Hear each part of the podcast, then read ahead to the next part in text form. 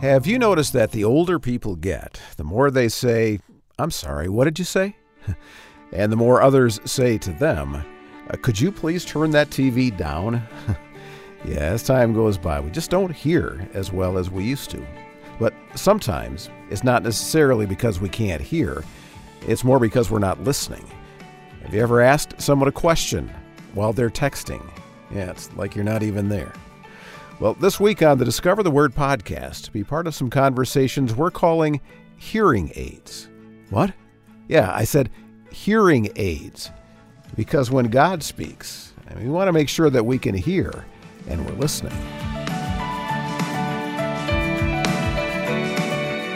And welcome to Discover the Word, the small group Bible study from Our Daily Bread Ministries with Mart DeHaan, Elisa Morgan, Bill Crowder, and Daniel Ryan Day.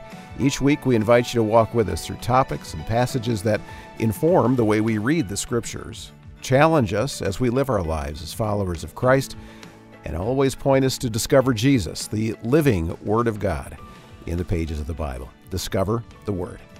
And in this week's podcast, Elisa is going to guide the group in thinking about this topic of what it means to listen to God. Does He speak to us? And if He does, what does that mean? And what does that sound like? And if he does speak, I mean, that's only half of communication. What does it mean for us to hear and, of course, listen when he speaks? All important issues we're going to explore together based on a passage at the beginning of 1 Samuel in the Old Testament. Now, Mart was not able to be with the group this time around, so let's join Elisa and Bill and Daniel for this practical series of conversations called Hearing Aids. Okay, I'm just going to dive right in here. Have you ever heard from God? Okay, I'm wondering what you mean by hearing from God, um, because I've heard that expression used a lot of different ways, and some of them make me really nervous. What makes you nervous? Well, because sometimes when I hear people saying, well, God told me to do this or God told me to do that, and then it crashes, it was all God's fault because it didn't work out right. Mm-hmm. And that makes me wonder who they were listening to in the first place. I don't know. Daniel, what do you think? Well, and to that point, there's been times where people have said to me, or I've heard them say to someone else, God told me to tell you this. And you hear what they say and you go, Ooh, I don't think that's actually from God. I'm going to guess, Elisa, at what you mean and answer it this way. Okay. There have been times in my life where I have prayed and asked God for direction, or I felt like I was in a season of prayer or a moment of prayer where I felt God's presence with me in some way or nudging me, or I've sometimes described it as like God whispering, but really it's a thought or an idea that comes to mind that seems like it's God leading me.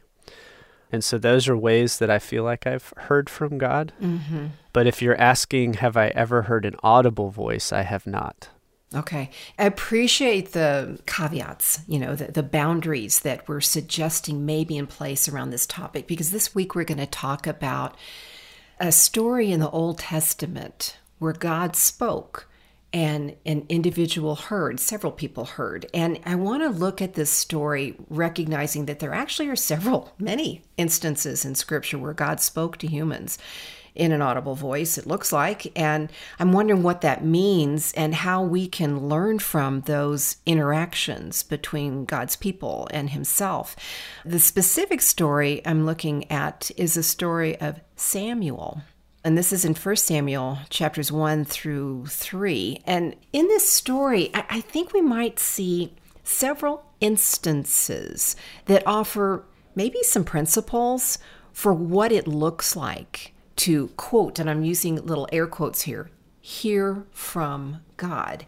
What it may be meant in the Old Testament, what it might mean to those characters, and what mm. we hmm. can learn from it ourselves. Mm. Any concerns as we go into that? Does that sound like something we can look at together? Well, it's in the Bible, so obviously we can look at it.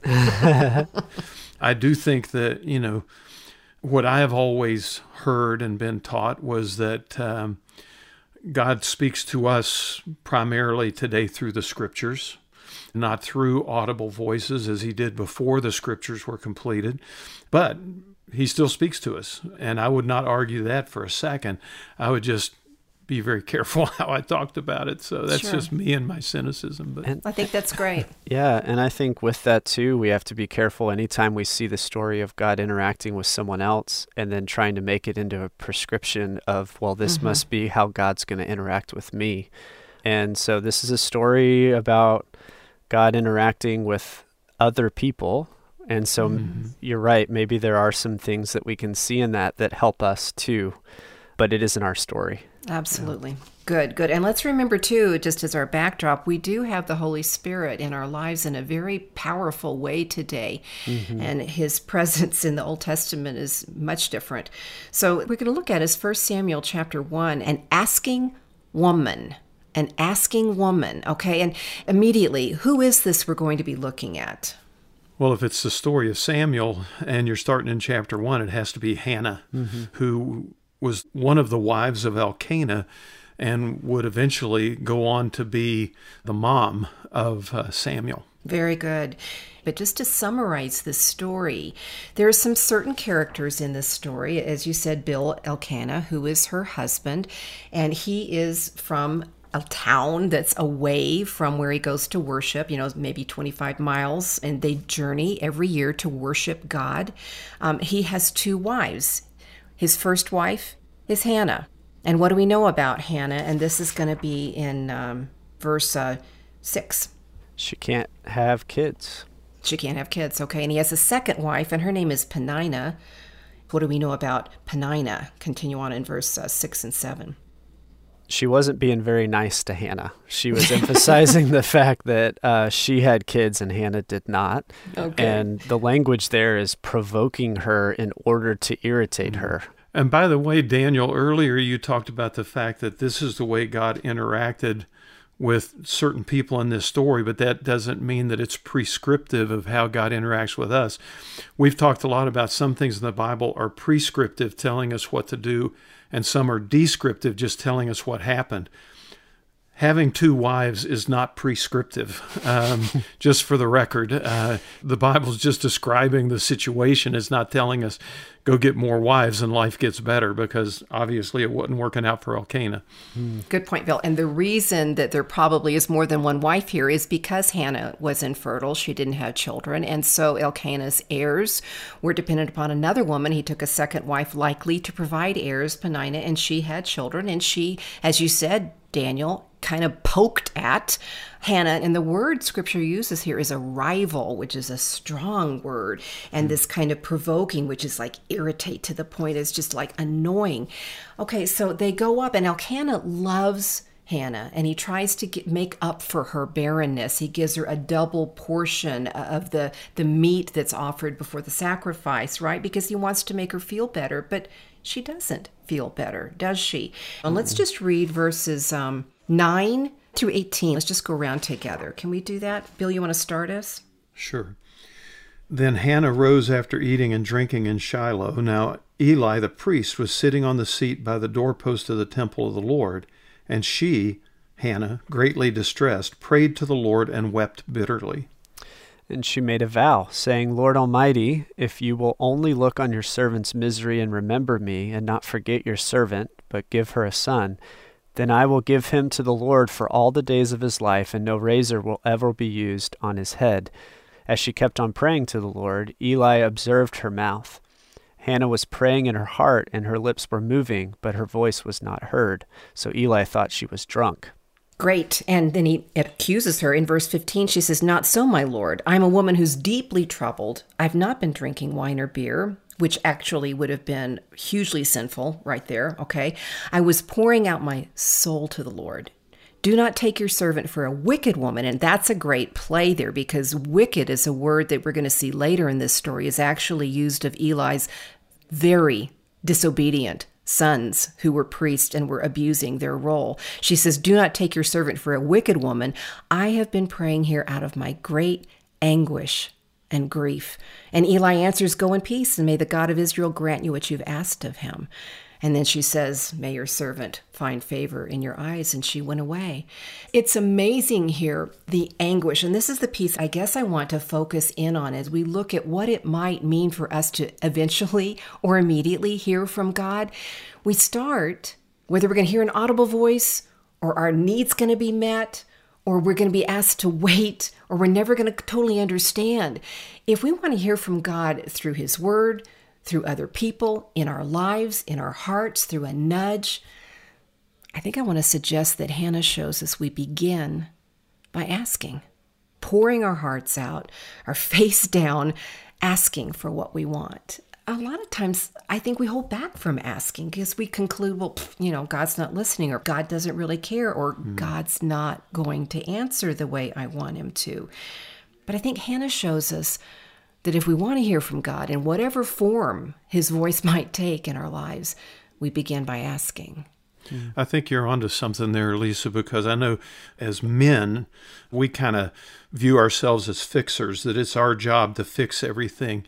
And so our first reaction to a situation, to a problem, is to try to find a solution for it rather than turning to God and seeking Him to provide a solution for it. It's much more of a knee jerk response to it to say, okay, how do I fix this rather than pausing and saying, okay, Lord, I need your help if this is ever going to get fixed. Yeah. I'm also thinking of in the New Testament where it describes that sometimes we don't know what to ask for.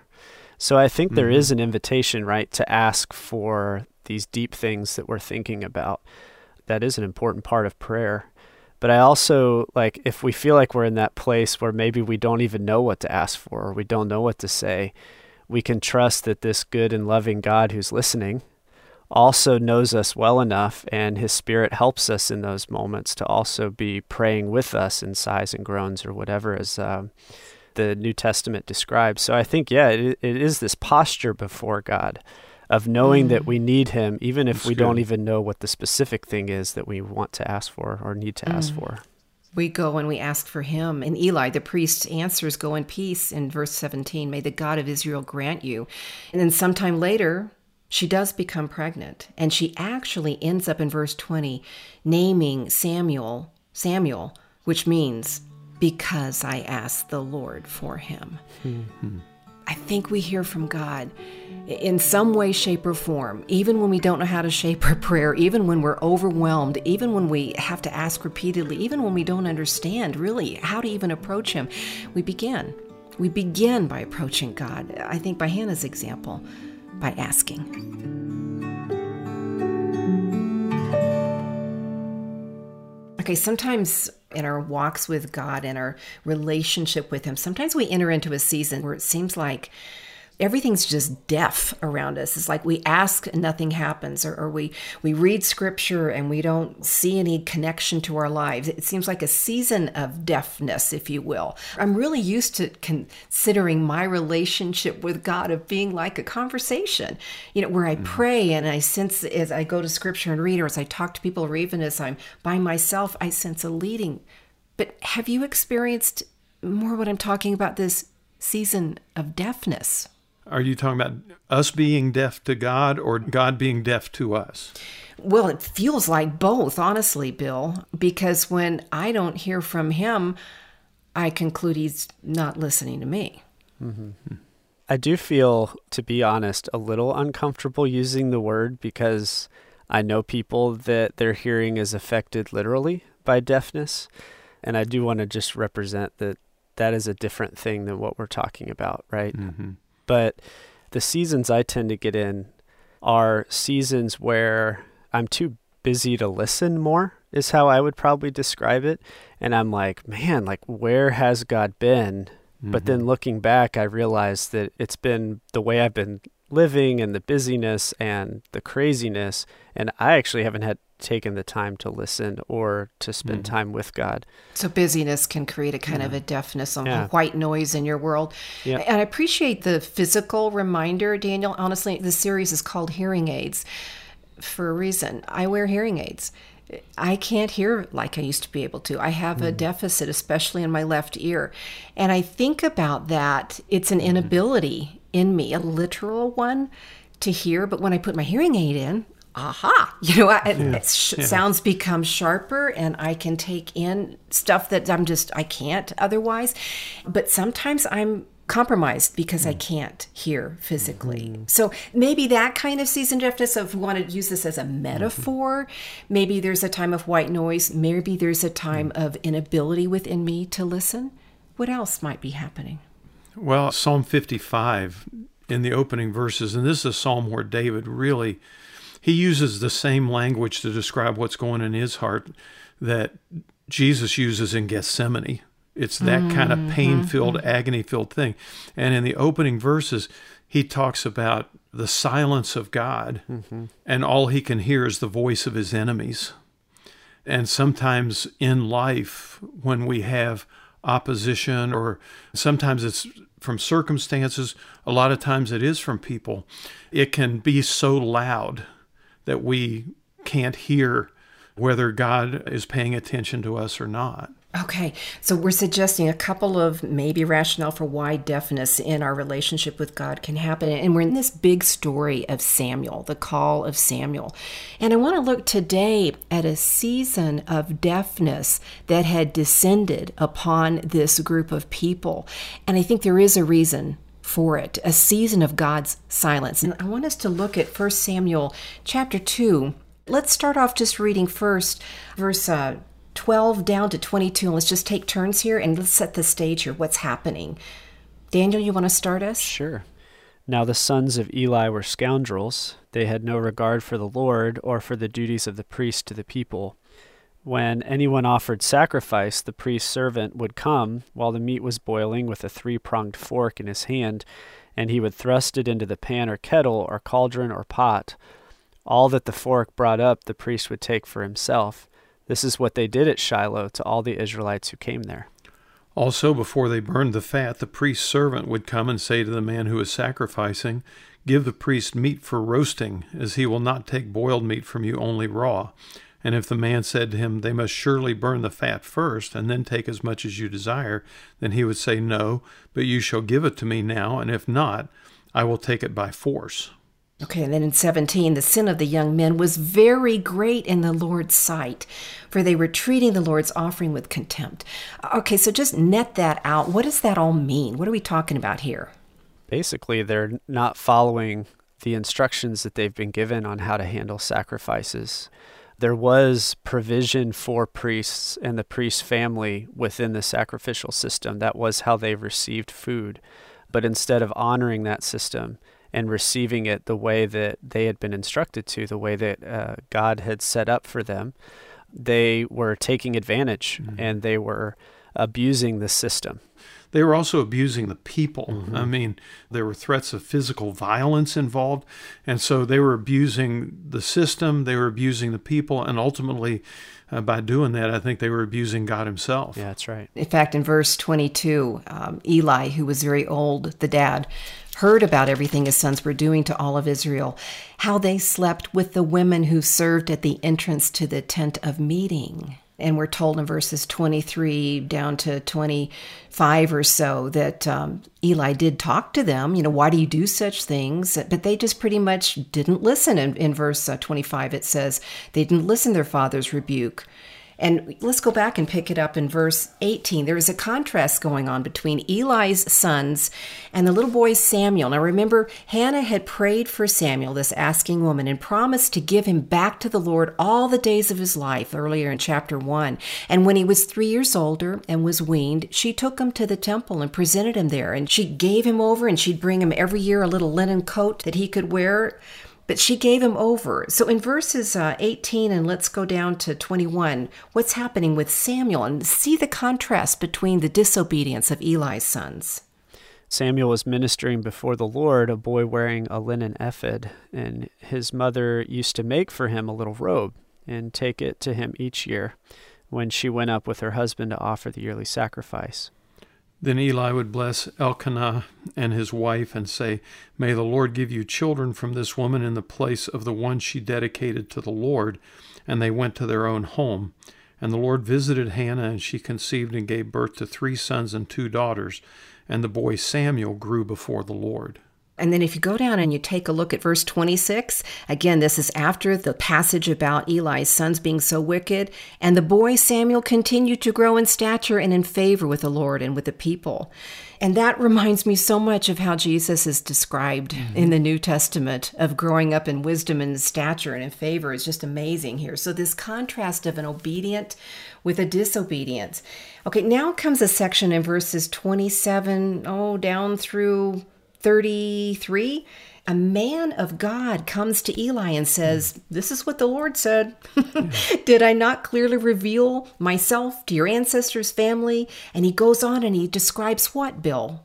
He describes that God is going to take away the priestly line that Eli has inherited from his ancestors, and he's going to lose his privilege and his position and really his uh, role in life. And this is dramatic and it's mm. disastrous and it ends up in death for Eli's mm. sons. Then again comes the contrast. In chapter 3, verse 1, where we begin to hear the real call of God's voice in Samuel's life. Would you read chapter 3, verse 1, Daniel? Now the boy Samuel was ministering to the Lord under Eli. The word of the Lord was rare in those days, visions were not widespread.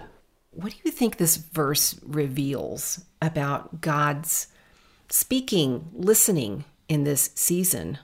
In the very least, it means that conversation is a two way thing, relationship is a two way thing. And when we cut ourselves off from God, then we make ourselves unable to hear from Him. There's a responsibility on our part to be in a place of hearing and being heard. Yeah.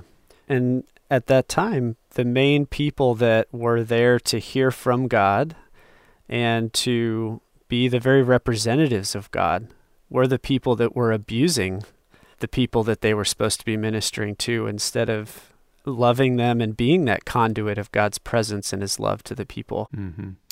It's not a comfortable thing to look at for us. Uh, we don't like to really focus in on disobedience or sin, if you will.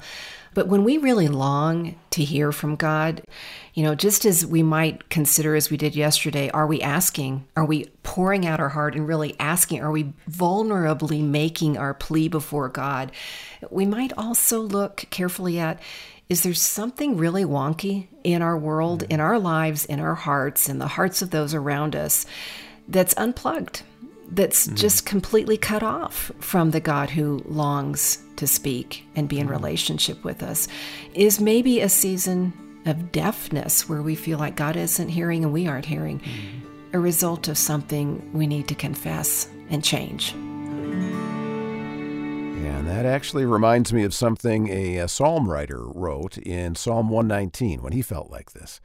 In Psalm 119, it says, If I regard iniquity in my heart, the Lord will not hear me. We're talking about hearing from God this week here on Discover the Word.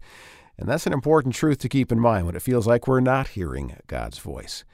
Could there be something in my life that's keeping God from getting through? Well, our series is called Hearing Aids with Elisa Morgan, Bill Crowder, and Daniel Ryan Day. And we'll get back to the conversation and another aspect of this in just a moment. Well, Discover the Word exists to help men and women all over the world encounter the life changing story and wisdom of the Bible.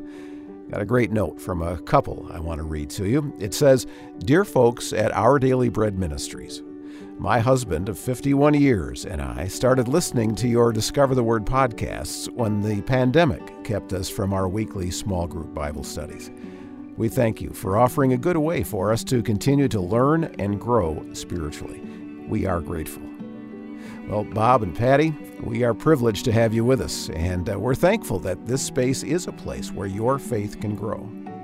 And if you'd like to partner with us in making these daily Bible studies available to friends like Bob and Patty and others around the world, we invite you to become one of our Discover the Word monthly partners and give an automatic donation each month in whatever amount you choose. You can sign up to become a monthly partner online at discovertheword.org click the Donate tab. And now back to this study called Hearing Aids. Do you think we can hear from God? I mean, be moved by Him, directed by Him before we know Him? before we give our lives over to Him? Do you think God speaks to us before we're in a relationship with Him? You know what comes to mind for me when you ask that question is the people that I've heard stories from in places like the Middle East and others, mm-hmm. where mm-hmm. Jesus shows up in some way to them before. And that actually was a part of why they ended up following Jesus, was because yeah. Jesus showed up before they believed in him. Yeah. I was thinking about, for instance, with Moses, God spoke to him first from the mm-hmm. burning bush, and Moses didn't even know God's name at that point you know, even Jesus said, No one can come to me except the Father draw him. Mm-hmm. The impetus always, I think, begins with God. It's just that a lot of times until we're in relationship, we don't understand what it is he's talking about. I think that's so honest. Yeah. yeah. The other thing that comes to mind too is in Romans, Paul writes about how God has spoken to all through his mm-hmm. creation, right? He's made mm-hmm. who he is, his eternal qualities noticeable in creation. And so God has spoken in a general sense to all people before we know him. Yeah. And sometimes we may not be able to name him but we are drawn towards what is other than us. And I can remember when I was a kid walking down a hall at a church. I was by myself, it was in the Sunday school wing. And at the end of the hall was this display case that had these I don't know if you remember them back in the day portrait plates with all the disciples' faces on them. And then Jesus was in the middle. And I was walking towards it and I locked eyes with the picture of Jesus. And I don't know why, but in that moment, I just felt this drawing, this kind of mm. magnetic, mm. and I didn't know what it was, but I ended mm-hmm. up going like almost nose to the pressed against the glass of the display yeah. case, staring at him, going, Who are you?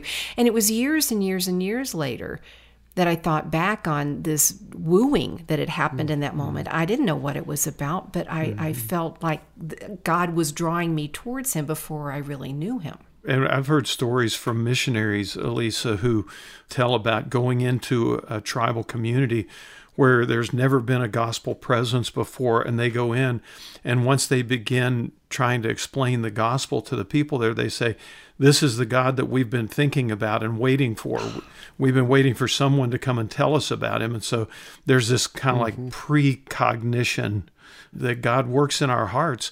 And yet, again, until we know him, we don't really begin to understand what he's talking about to us. That's a great way to put it. You know, maybe we can hear from God in our hearts without understanding before we know mm-hmm. him.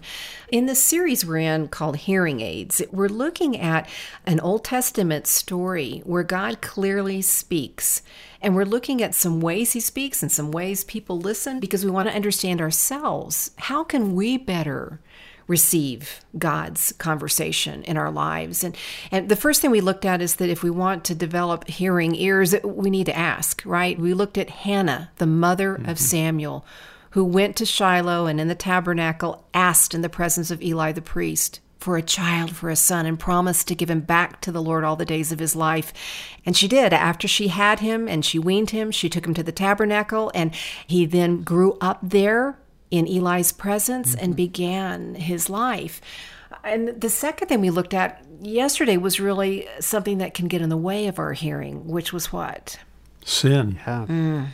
you didn't dress that up at all. Well, we had some pretty yeah. rotten examples of the very kinds of things that, and I think it's important for us to just acknowledge too that what we saw yesterday was pretty extreme in the sons of Eli yep. and what they were doing and robbing from the sacrifices, sleeping with women at the door to the tabernacle. I mean, it's just, I mean, we can look at that and say, man, that's so mm-hmm. horrific. But it doesn't have to be that extreme. Yeah. It might just be jealousy. It might just be bitterness towards mm-hmm. someone. It could be a lot more hidden than mm-hmm. those really big things we saw yesterday. Yeah, for me, what comes to mind immediately, Bill, as you're describing that, is I sometimes struggle with like this divisive spirit mm. where I see other people and I emphasize the ways that I either disagree with them or something like that. And what often happens is because I'm so focused on what I disagree with, I'm not open to hearing what that person has to say. And what if God has something for me to hear from that person? Mm. I'm not going to hear it because I'm so focused yeah. on that divisiveness. So that might be a more what seems less extreme example, but a way it still gets in the way of us hearing from God. We could have long conversations about the quote degrees of sin. You know, sin's sin. Sin, you Yeah. know, when we turn our heart away from God or when we refuse to listen to Him, when we think we know better, when we think we can live without Him, in however form that takes. Today, I want to look at this question that we started our conversation with is that there are also ways in which we may not really be able to hear all of what God wants to be revealing to us when we don't yet really know Him. So we're going to continue in this story, now going into 1 Samuel chapter 3 and just grabbing us several verses here. We're going to go ahead and pick it up at 1 where we were yesterday and take it down to verse 7 just to remember the context. So let's go around and read that together. And I'm going to start in verse 1 and then let y'all pick it up. So 1 Samuel 3, verse 1 The boy Samuel ministered before the Lord under Eli. In those days, the word of the Lord was rare. There were not many visions. At that time, Eli, whose eyesight had begun to grow dim, so that he could not see, was lying down in his room. The lamp of God had not yet gone out, and Samuel was lying down in the temple of the Lord where the ark of God was. Then the Lord called Samuel. Samuel answered, Here I am. And he ran to Eli and said, Here I am, you called me. But Eli said, I did not call you. Go back and lie down. So he went and laid down. And again the Lord called, Samuel. And Samuel got up and went to Eli and said, Here I am. You called me. My son, Eli said, I did not call. Go back and lie down. Now Samuel did not yet know the Lord, and the word of the Lord had not yet been revealed to him. Whoa. That just blows me mm-hmm. away. what does that mean? Well, especially because he's been serving there for a pretty significant amount of time, it feels like already. Yeah. So, what has Eli been teaching him if he hasn't been teaching him what it means to listen for God? That's good. I also think that there's a reality that it's very possible, and and I'm going to contextualize it more to our day. It's very possible to live in church world and to know an awful lot about God, Yeah. but not know Yeah. God. That's a good point. And I wonder if maybe there's some of that going on. Yeah, I, I think you're onto something, Bill. I, I really do. Uh, Because Samuel assumes who is speaking to him. Eli. Eli, right. And so that's this kind of, well, it's the pastor talking, or it's my Bible study leader talking, or it's my mom talking, or my dad talking, or my grandmother talking, or whatever. He doesn't even think it could be God talking. He doesn't recognize it as God's voice. He thinks it's Eli's. I think that's kind of surprising, don't you? But if you didn't know what to listen for, right. how would you know what you were hearing? Yeah. You know, I can tell you that one of the huge differences between Marlene and myself is that when our kids were small, her heart was so in tune with our kids that the slightest whimper from them in the middle of the night and she was up. I'd sleep all night, never hear a thing. But the slightest little sound, and she was alert and awake because there was a connection there. And I'm not saying I don't have a connection to my kids. I just say I like to sleep. Uh, but um, uh, but for her, I mean, th- there was that level of sensitivity to where she knew what she was listening for, and so she knew how to hear it. An instantaneous reflex, yeah. I think it's a good illustration to use for this. Uh, Samuel didn't yet know God. You know, Eli recognizes this is God talking to him, and Eli then instructs him as to how to respond so that Samuel can come to know God, the word of the Lord, and he can receive it. You know what else is just kind of a little aside is interesting to note in this story, too? In verse 2, one night Eli, whose eyes were becoming so weak that they could barely see. I just find that an interesting little detail. Not only is there deafness going on, but there's the diminishment of sight going on. Hmm. And actually, chapter 3 begins that way. In those days, the word of the Lord was rare, and there were not many visions. And we looked at yesterday at how the calling on Eli's family was being removed. You mm-hmm. almost see it literally being lifted off of Eli and transitioned on to Samuel in this situation. You have an uninformed heart. As Samuel, a young one who doesn't yet know and identify God, and we're going to see how he becomes informed and he begins to recognize who this God is. And once he does, how the word of the Lord will come to him in a completely different way. Okay, honestly, for me, in this ongoing relationship with God, I've known Him since I was 16 years old and I'm super old now. You know, I can actually experience prayer time with God as kind of like a conversation. I mean, almost like I just mm. pick up the phone and we're talking. I just feel mm. like once we know Him, hearing with Him is as easy as speaking with Him. What do y'all think about that? Well, that's the part where I start getting a little twitchy. Um, I mean, it's important, and I need to say this out loud for my own sake. It's important to acknowledge that God's God and He can do whatever He wants, whenever He wants, however He wants. Mm. I think for me, the thought of a conversation with God being like picking up the phone and chatting feels mm, twitchy. twitchy. me. you can't come up with a better word than that.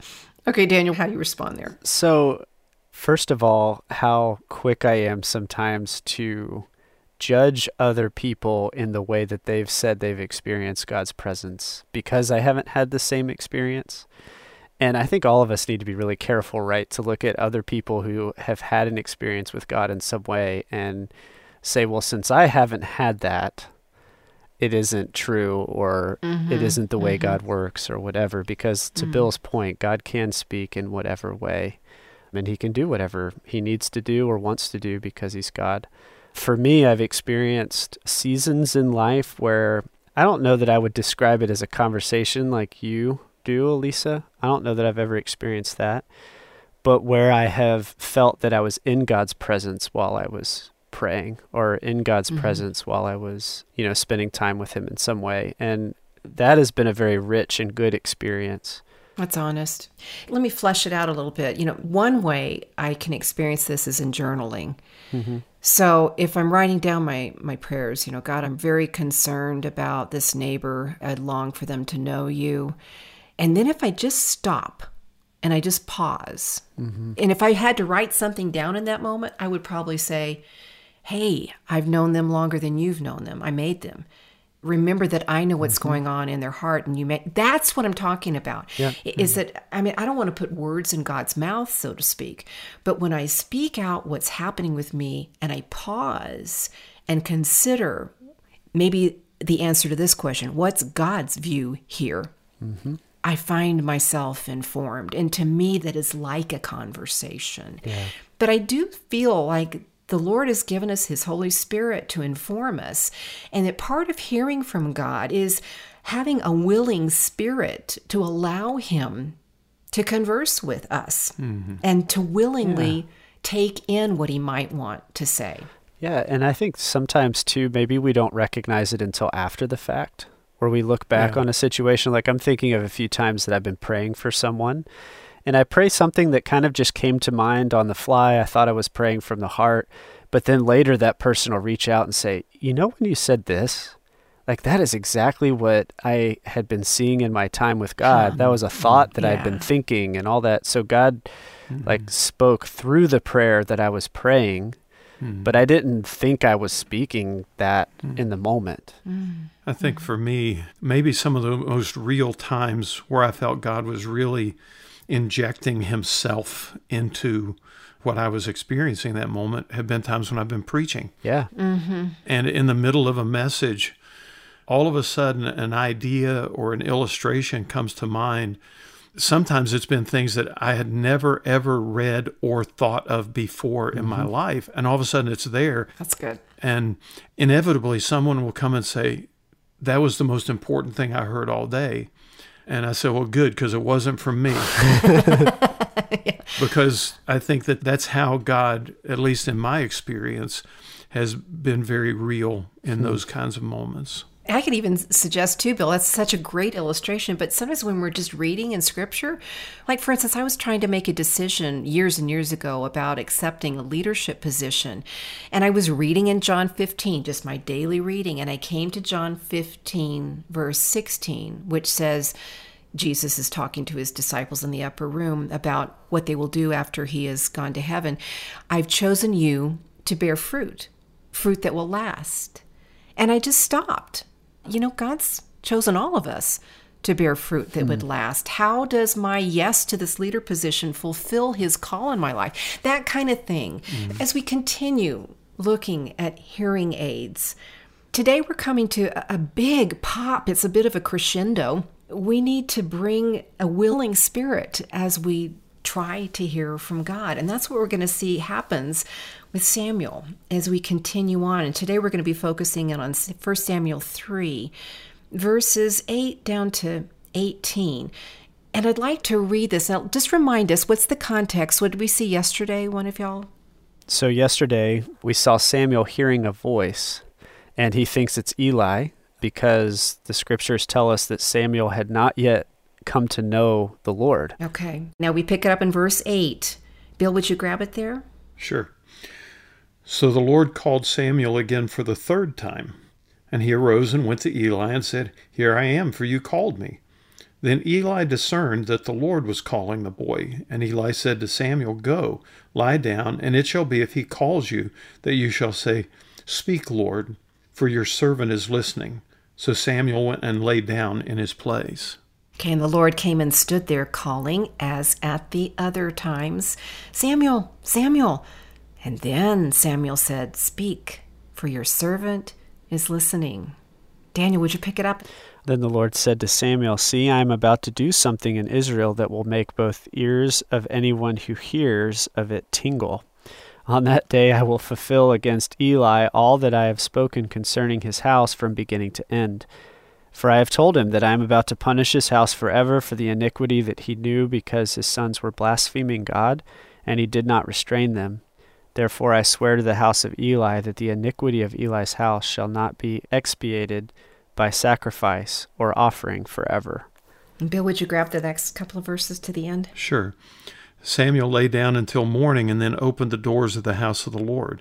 He was afraid to tell Eli the vision, but Eli called him and said, Samuel, my son. Samuel answered him, Here I am. what was it he said to you? Eli said, Do not hide it from me. May God deal with you, be it ever so severely, if you hide from me anything he told you. So Samuel told him everything, hiding nothing from him. Then Eli said, He is the Lord. Let him do what is good in his eyes. Mm. Okay, so it's Eli who helps Samuel recognize that it's God's voice. Mm-hmm let's think who have the Eli's in our lives been mm. who have helped us recognize God is God and he wants to be in a relationship with you. And I can mm. think immediately about my youth group leader, or I think about a Bible study teacher when I didn't even know what the mm-hmm. Bible was. Who comes mm. to your mind? Probably my parents. Uh, they were the first spiritual mm-hmm. influence in my life. And then I came to Christ actually as a student in Bible college and had a couple of professors who were kind enough to take an interest in me, and they were a big help. Mm-hmm. Yeah. Yeah, there's a bunch of people that I could mention. And uh, it kind of strikes me as I think that's one of the ways we can sometimes know that it is the Lord that is leading us in a certain way or speaking to us in a certain way because of the people around us that might help us mm-hmm. recognize that it oh yeah that is how god tends to lead us or guide mm-hmm. us or direct us and we might become an eli to others as mm-hmm. well mm-hmm. as we enter that relationship eli offers samuel seven words and Samuel uses these seven words. And I don't think they're a formula. You know, it's not like a bibbity boppity boo but look at these seven words that if we, once we know God, if we develop a heart attitude that these seven words represent, if maybe our ears are opened in a different way to being in a conversation with our God, what are the seven words? And they're in verse 10, but they're also elsewhere, but they're in verse 10. Speak, Lord, for your servant is listening. Mm-hmm. What if when we sat down to pray and, and we prayed and then we paused? And like Samuel, like Eli directed him, we simply uttered, Speak, Lord, for your servant is listening. What if that's a way we help ourselves hear from God by developing this heart posture of a willing spirit to listen? Speak, Lord, for your servant is listening. Yeah, that is a great sentence. Seven key words to keep in mind. Because communication with God involves our talking to God, but it also involves listening. And oftentimes we forget all about that second part. Well, this is the Discover the Word podcast with Elisa Morgan, Bill Crowder, and Daniel Ryan Day, and this week's series is titled Hearing Aids. They'll be back to wrap up this study right after a word about next week's podcast. Next time on Discover the Word, our Bible geography expert here at Our Daily Bread Ministries, Dr. Jack Beck, returns and continues to explore with us the importance of where, the impact of place. Jack is convinced that location almost always shapes our understanding of an event. And so, for that reason, when God speaks, geography is a factor we need to consider. Some of what God has had to say to us, He's chosen to say with geography. It's there. And uh, whether or not we engage it, that makes a huge difference sometimes in the stories that we read. And I hope uh, the stories that we look at in this series will do that same thing. Just shine a new spotlight on the way God uses place to speak to us. And because the Bible has geography on virtually every page. And so we'll talk with Jack about roundabouts and intersections, about house and property hunting, and about the most mentioned place in the Bible. We're looking forward to having Dr. Jack Beck back with the Discover the Word group next time for The Impact of Place, Part 2.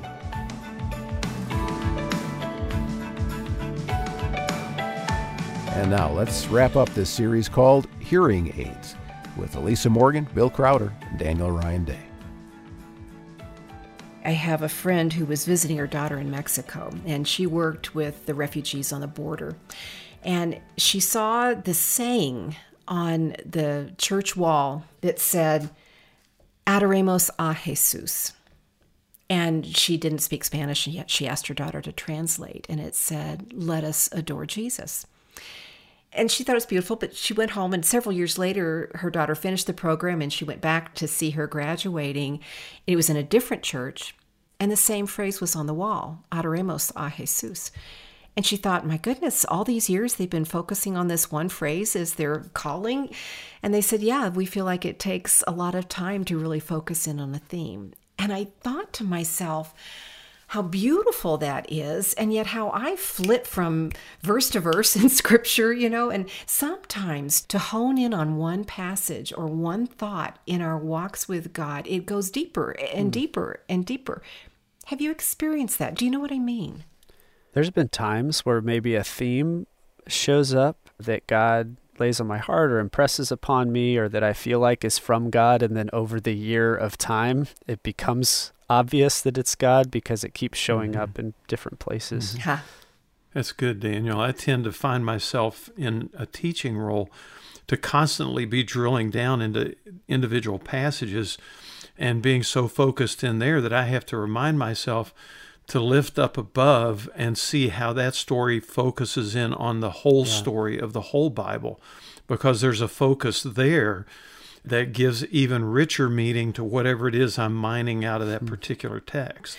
I think what we're hearing is this intentional focus into the Word of God, into the things of God, shapes us, changes us. Mm-hmm. To kind of switch metaphors, I like to think of it as mm-hmm. marinating. You know, when you marinate meat, you know, you're going to put it in the juicy stuff, you're going to turn it over and over and over and over so it gets totally coated. Mm-hmm. What we're talking about today is what I see as a kind of a crescendo in our conversation on hearing aids because what we're going to see today is that when we are able to really learn to lean in and listen in our relationship with God, we're changed. And as a result, our world is affected by mm-hmm. our listening. I want us to go back into the story of First Samuel. Can we review the four conclusions we've come to thus far this week about hearing aids and what we've seen. On the first day, we looked at Samuel's mm-hmm. mother, Hannah. And what did we see there regarding hearing from God?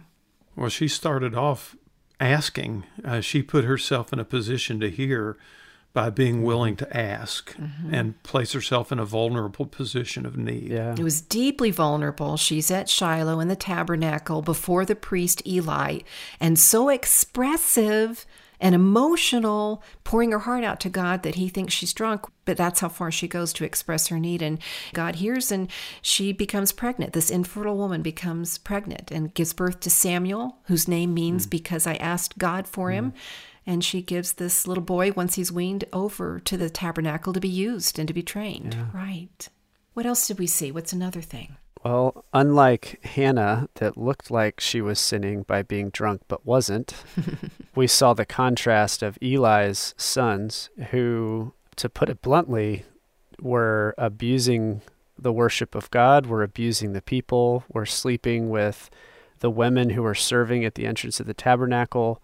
There couldn't have been more ugliness to their story.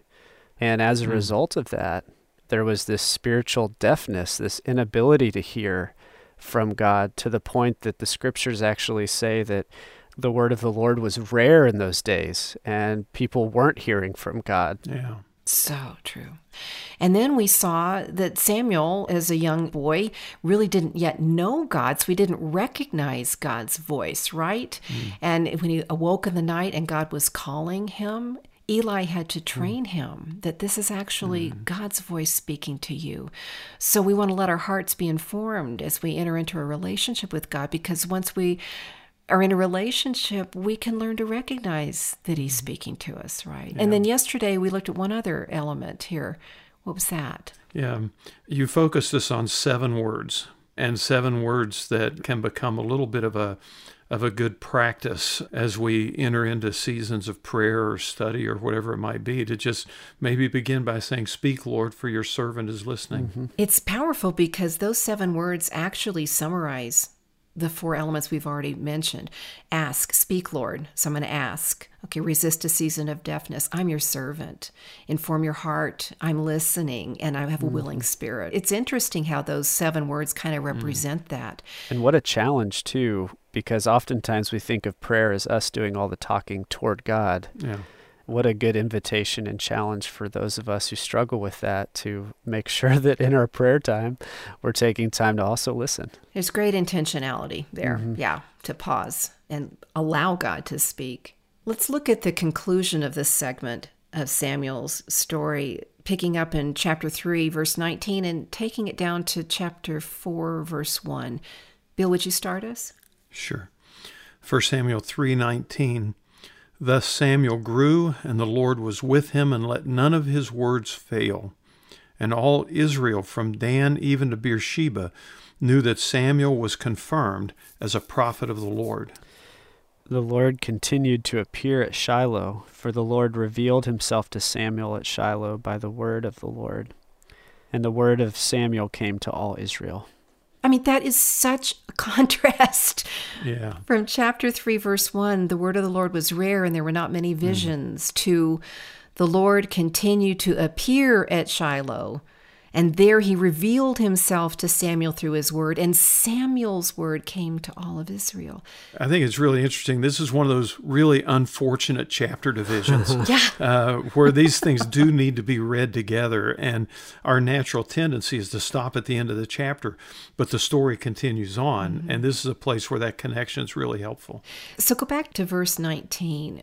It says the Lord was with Samuel as he grew up. So there's this relationship we're talking about, right?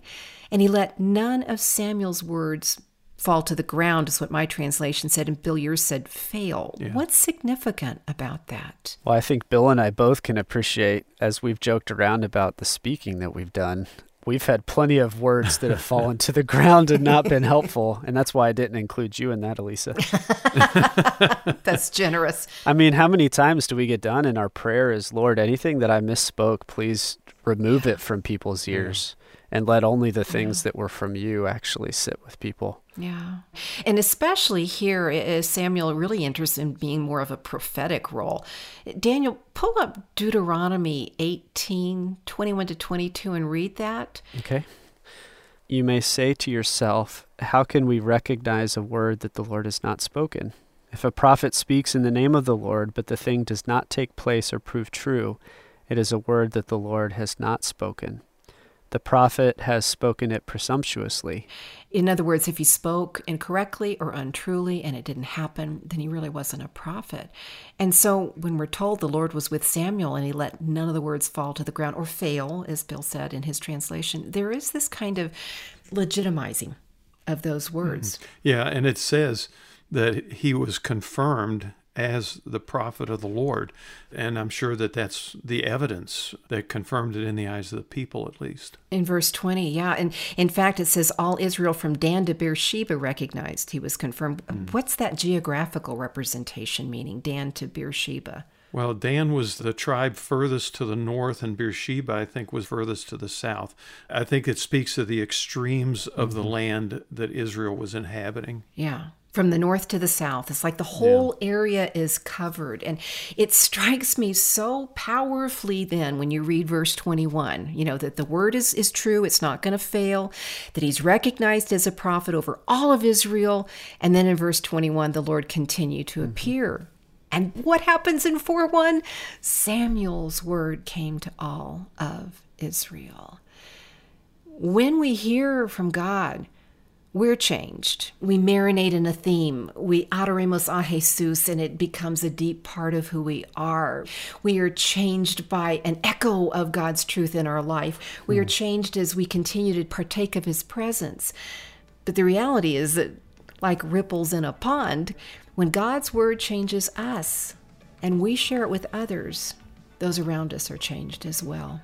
Samuel, speak, Lord, for your servant is listening, heard from God from an asking mother, resisting a season of deafness, receiving an informed heart, developing a willing spirit, Samuel then experienced and expressed a ripple of influence over all of Israel. Yeah, the story of Samuel truly is one of the Bible's great examples of someone who listened for God's voice and went on to do great things for God's kingdom. This is the Discover the Word podcast, and we've just wrapped up a study titled Hearing Aids. Your study partners were Elisa Morgan, Bill Crowder, and Daniel Ryan Day. Discover the Word is a small group Bible study from Our Daily Bread Ministries in Grand Rapids, Michigan, in which we invite you to walk with us through topics and passages that inform the way we read the Scriptures, challenge us as we live our lives as followers of Christ, and always point us to discover Jesus in the pages of the Bible.